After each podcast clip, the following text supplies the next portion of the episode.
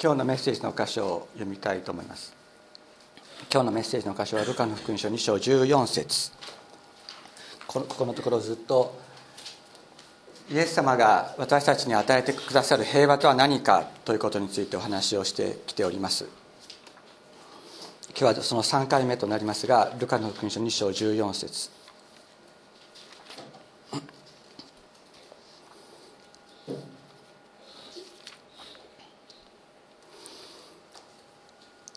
ルカの福音書2章14節。意図高きところに栄光が神にあるように地の上に平和が御心にかなう人々にあるように。これはイエス様が生まれになった時に天の多くの軍勢が現れて神を賛美していった言葉であると記されております。何度も何度も話をしているので皆さんも覚えてくださっていると思いますけれども白い衣を着たですねキャンドルを持った天使が現れて歌ったわけではなくて幻のうちにですね剣や鎧を帯びたそのような天の、えー、軍勢兵士たちが現れて神を賛美した。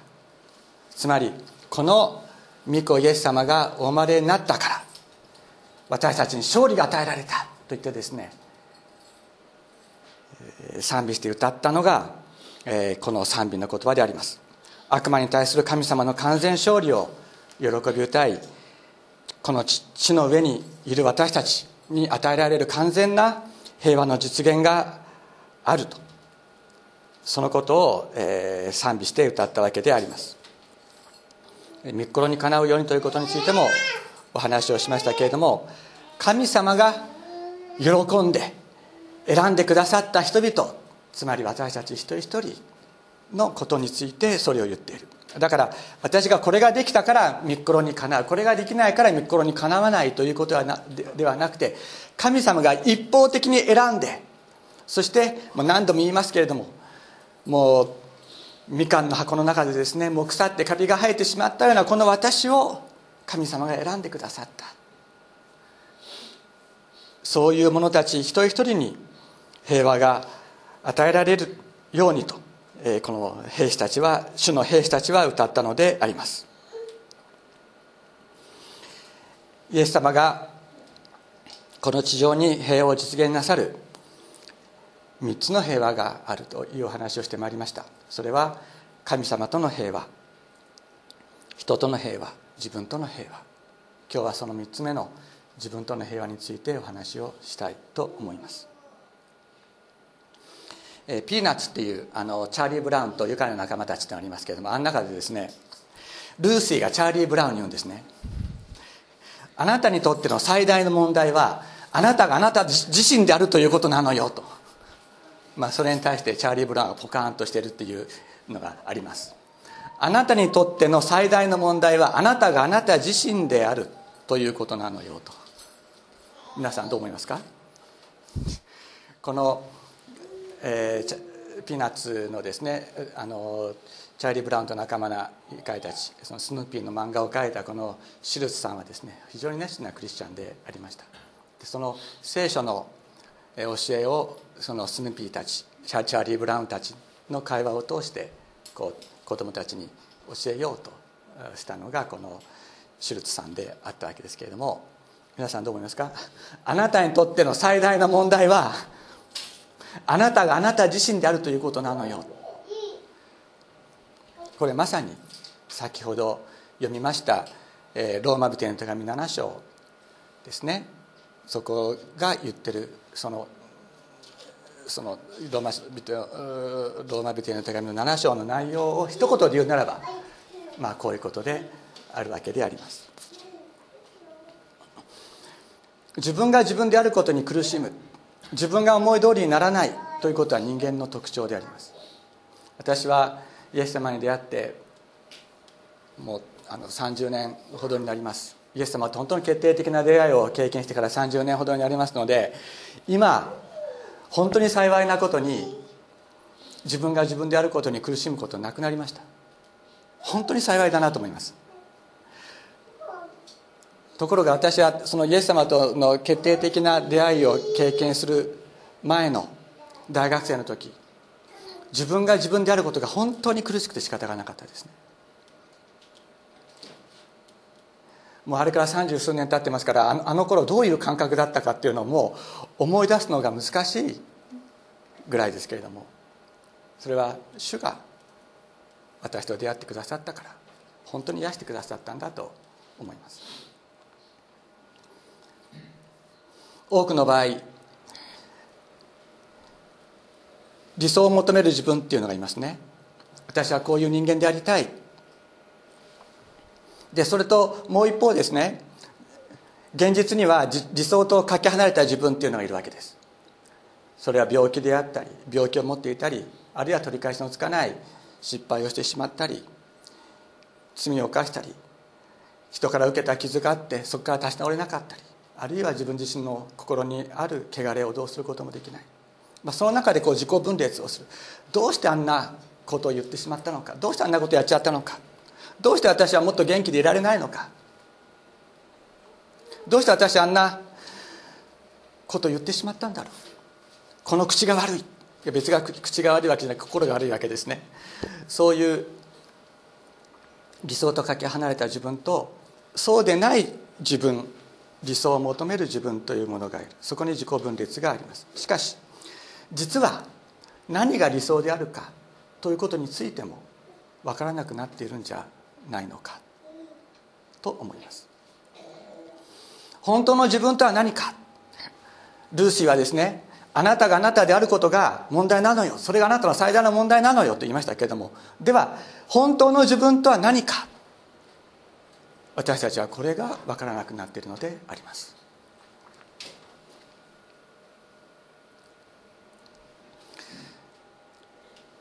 創世記には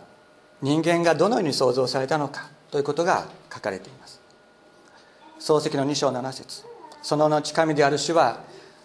土地の塵で人を形作りその花に命の息を吹き込まれた。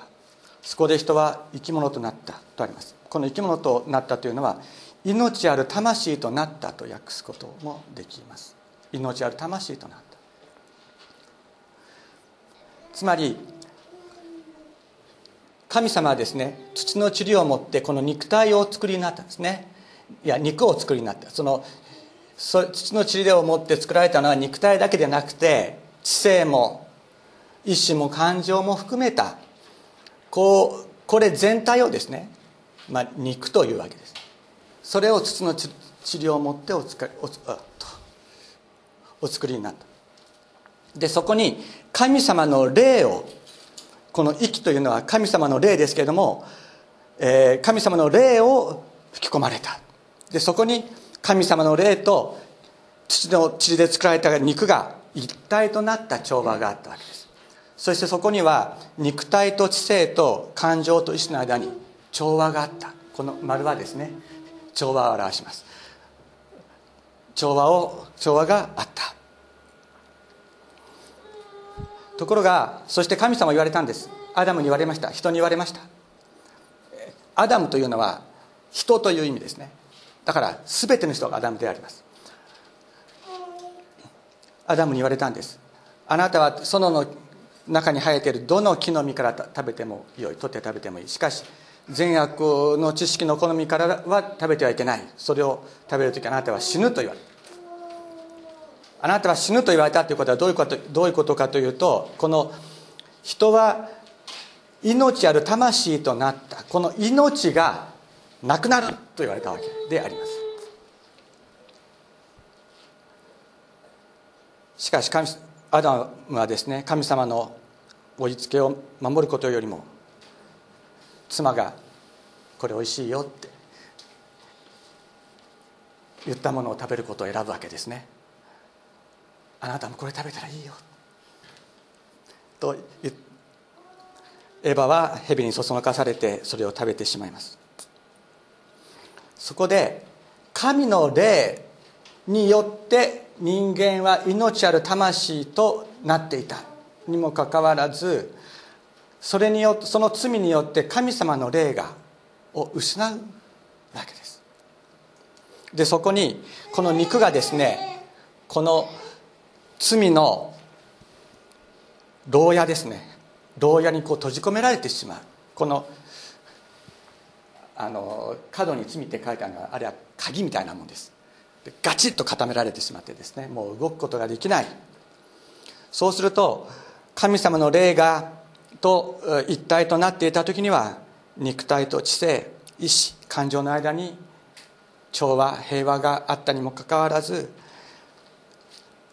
神様の霊を失って罪に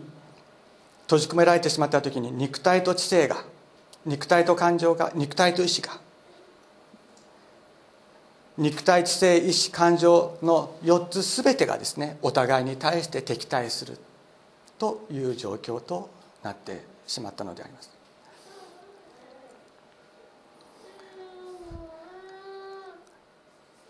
人との関係で何か嫌なことがあったとする。で感情がですねもうあいつは許さない。とこういうことになる。でも意志の方がですねいやいや待て待て待てと。やっぱそこで感情を爆発させたらまずいじゃまずいだろうと。と感情の方がねでもねっていうふうにもう自分の中でこう対立するわけですね。また自分が行いたいこういうことをしたらいいんじゃないかと思うことが肉体の弱さのゆえにできないということがある。肉体との間に肉体と意志がそこで戦う。そして私はもっと健康だったらこんなことができるのにこの体が悪いというふうに思うようになる。またその他いろいろなことがですね肉体知性意志感情の間でお互いの中で戦い私たちは疲れ果ててしまうのです。信玄という聖書の言葉の中に激しい思いは骨を蝕むという言葉があります。私たちは罪に閉じ込められて自分の中で戦いそれが激しい思いになるときに私たちの健康全ての健康が損なわれていくと。いうことになるわけです。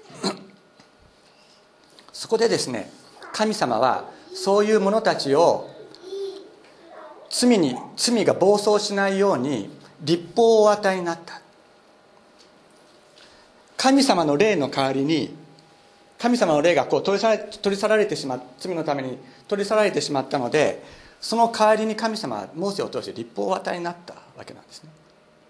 この立法に従って歩めよと。しかし罪そのものが解決しない状態の人間にですね立法が与えられても人間はその人間の肉はその立法に敵対するわけなんです。ローマ人の手紙8章7節に肉の思いは神に対して反抗するものだからだ。それは神の立法に服従しません。いや服従できないのです。神様がこれに従えと言われてもいや神様そうおっしゃってるかもしれないけど実際にはねこういう状況があるんですよ。それは理想的には神様おっしゃってることは正しいかもしれないけどでも実際の人間関係ってこうでしょ？そんな従ってられないですよ。というようなことをやはり人間は言うようになる。肉体が弱いから守れない。そのように人間は罪の中に閉じ込められたものとなってしまったわけです。先ほど読んだ、えー、ローマ部店の手紙7章の中にこういう言葉がありました。私には自分のしていることが分かりません。私は自分がしたいと思うことをしているのではなく自分が憎むことを行っているからです。知性においては立法に従わなければいけないということは分かる。だからそれを行いたいと思うけどもその他のいろいろなものがですね自分の中で戦い合ってそして結局立法に従わない従えないそういった生き方を私たちに強いるというのです。もし自分のしたくないことをしているとすればつまり自分のしたくない罪をしているとでそれで自分の心が痛むということがあればそれはそのことによって立法は良いものであることを認めているわけです。ですからその自分のしたくない行いを行っているのはもはや私ではなく私のうちに住み着いている罪なんだ。と言います。私は私のうちすなわち私の肉のうちに善が住んでいないのを知っています。私には善をしたいという願いがいつもあるのにそれを実行することがないからだ。私は自分でしたいと思う善を行わないでかえってしたくない罪を悪を行っています。もし私が自分でしたくないことをしているのであればそれを行っているのはもはや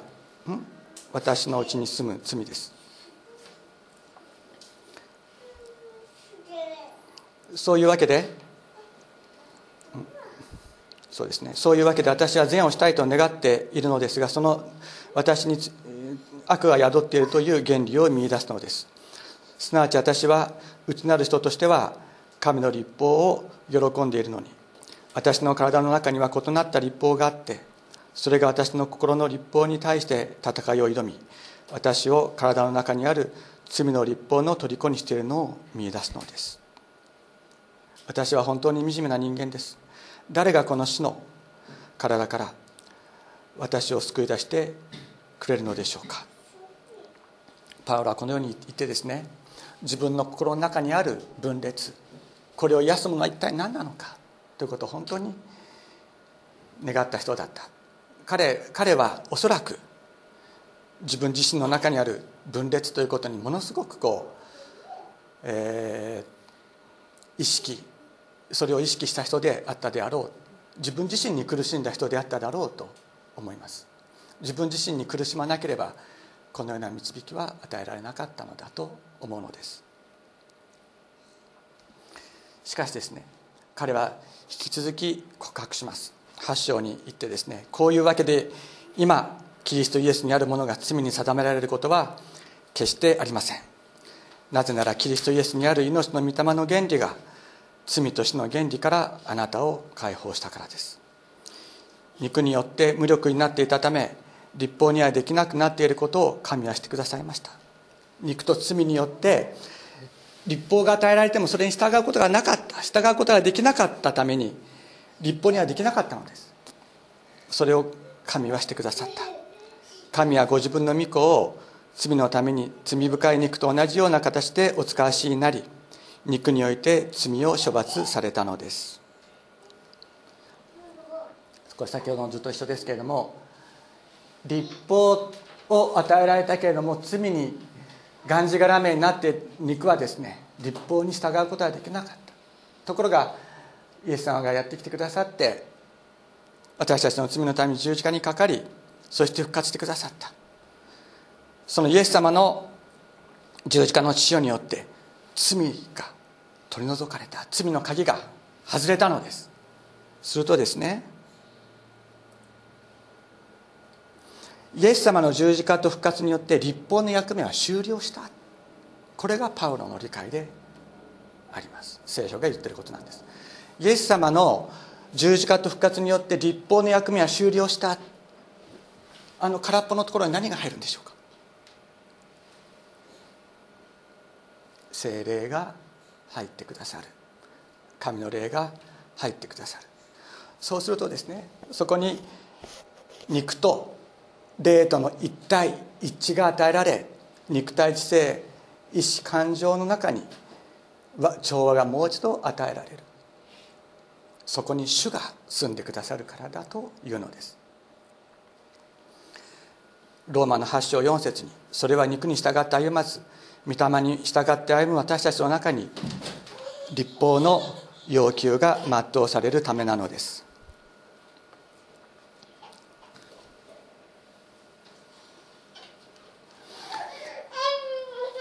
もしイエスを死者の中からよみがえらせた方の御霊があなた方のうちに住んでおられるならキリストイエスを死者の中からよみがえらせた方はあなた方のうちに住んでおられる御霊によってあなた方の死ぬべき体をも生かしてくださるのです。キリストイエスを死者の中からよみがえらせた方はあなた方のうちに住んでおられる御霊によってあなた方のうちに住んでおられる。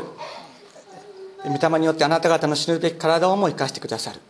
私たちの死ぬべき体も主がそこにいて生かしてくださる。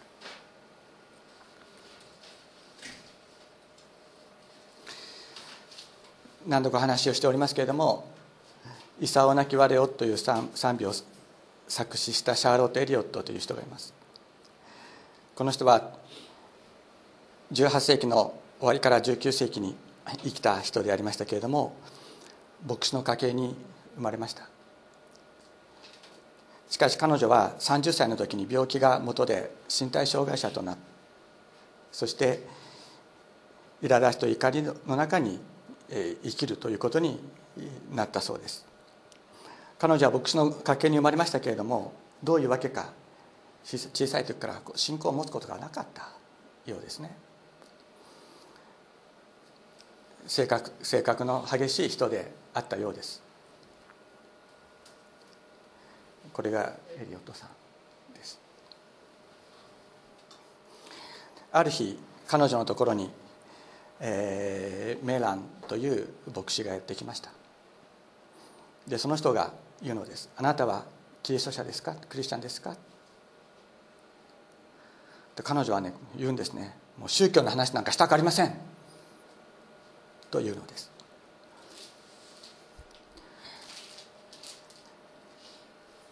自分の中に受け入れたくない自分がいてそしてクリスチャンとして生きている家族の中で生きていること自体に彼女は苛立ちを感じていたということもあるかもしれません。するとメーラン博士メーラン牧師は言います。気に障ることを話題にしてすいませんでした。ただ私はあなたがあなたの心を神様に委ねてそして神様があなたに与えておられる賜物によって神様のために働くことができるようにと祈りますと言ったそうです。その言葉が彼女にの心に残ったようです。彼女は高慢な自分に気がついて3週間後にまた彼女の家を訪ねてきたメーラン牧師に言いました。私は救われたい。しかし私はまた私は神様のところに行きたい。しかしどうやったら神様のところに行けるのか。私には分からない。と彼女は言いました。するとメラン牧師は答えます。そのままのあなたのまま神様のところに行けばよいのです。罪人のまま行けばよい。弱い者のまま生きなさいと彼女は彼は教えました。シャーロットはその時からクリスチャンとしての生活を始めます。しかし体の苦しみのために苛立ちと惨めさに苛まれそして苦しみをがすぐになくなるということはなかったというのです。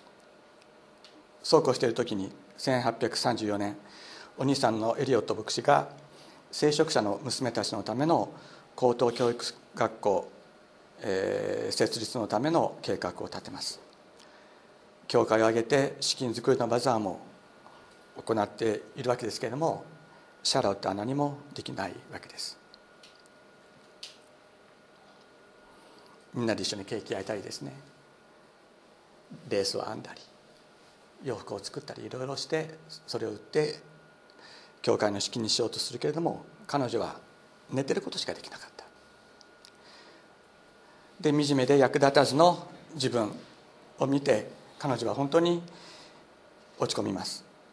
しかしそこに精霊が働きかけてくださって感情によらず救われているという事実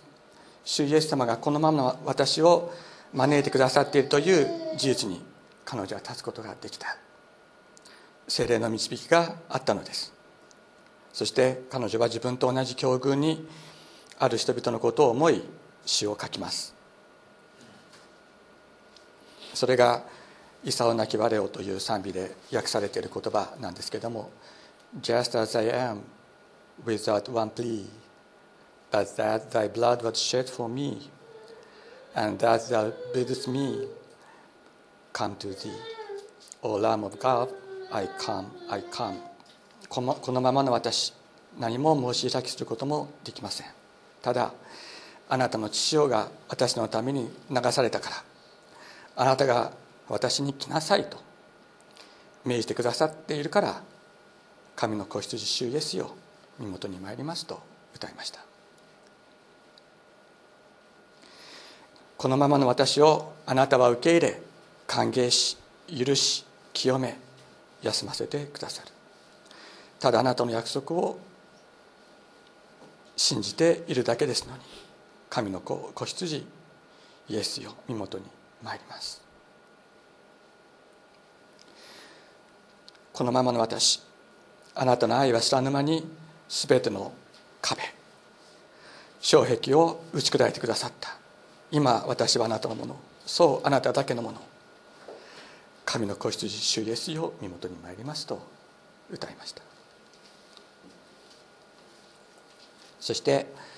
それを含めた賛美集をですね身体障害者の賛美歌とというタイトルで匿名で出版しました。そうするとそのあの「Just as, Just as I am」その「功なき」の歌詞がですねこうカードとしてこうクリスチャンショップで売られるようになるわけです。で彼女の主治医は熱心なクリスチャンであったということですけれどもその主治医がですねそのカードをクリスチャンショップで見つけて あなたあなたのために素晴らしい詩があるからと言ってそれをくれたというのです。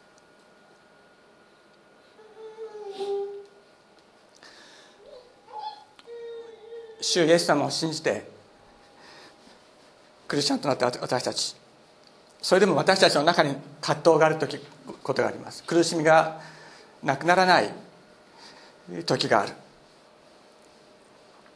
そういう時私たちにとっての答えはですね私は一体誰のものなのかということであるのです。シャーロット・エリット夫は告白しました「主よ私はあなたのものです」「あなただけのものです」と彼女は告白しました。皆さん私は主のものですという時にどの部分は主のものでどの部分は主のものじゃないっていう区別つけることないですか？このいい部分私の中のいい部分は主のものだけどもこの自分は受け入れたくないあの部分は主のものではないっていう気持ちになるかもしれないですよね。しかし私は主のものである。主があなたは私のものであるとおっしゃる時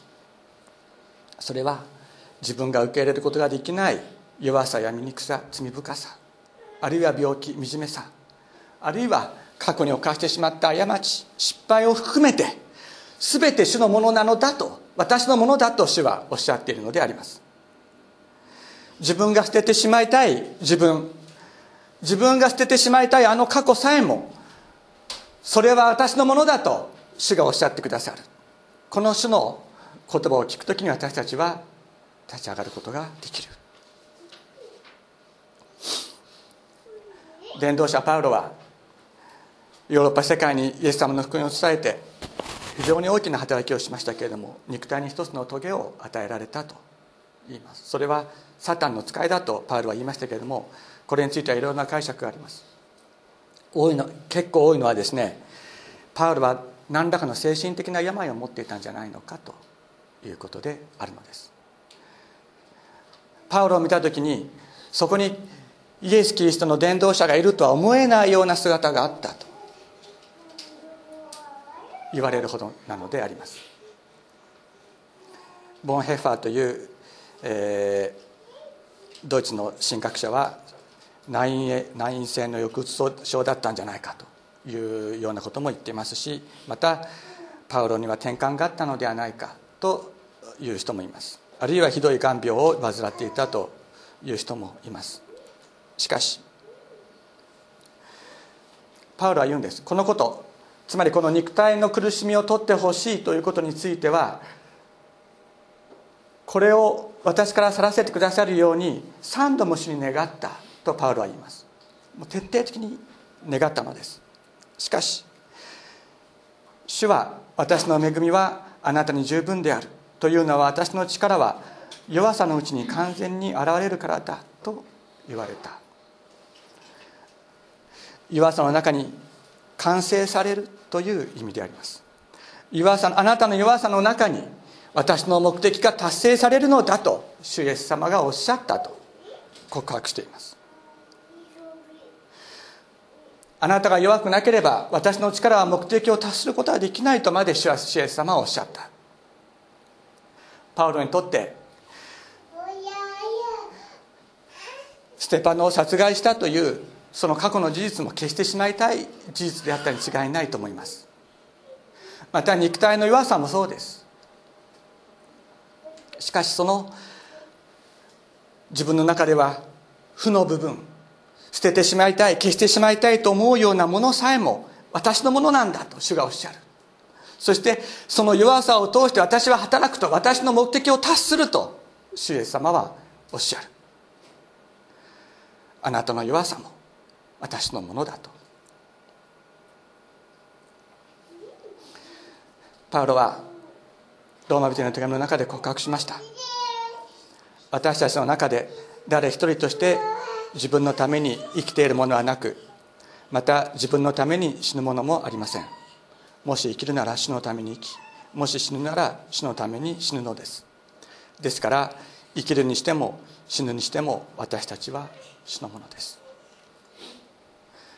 なかなか思い通りにならない人生というのを私たちは生きます。でも主イエス様がいらっしゃらない世界に生きている時には自分の思い通りにならない自分は自分の敵でした。しかし主イエス様がこの中に生き始めてくださった時自分の思い通りにならない自分それさえも主はそれは私のものだ。これを通して私は働くとおっしゃってくださっている。そのことは私たち本当にその主イエス様の声を聞いて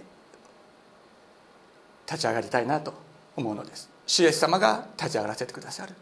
その弱さも私のものだと。それを通して私は働くと。お祈りをしましょう。天のお父様尊い皆を心から褒めたたえます。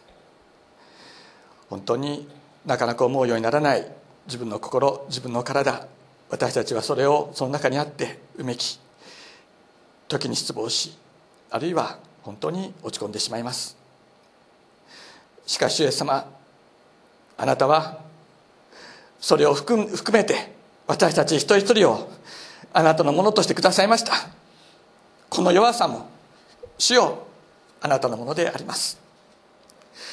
主イエス様どうぞ私たち一人一人にあなたの声を聞かせてください。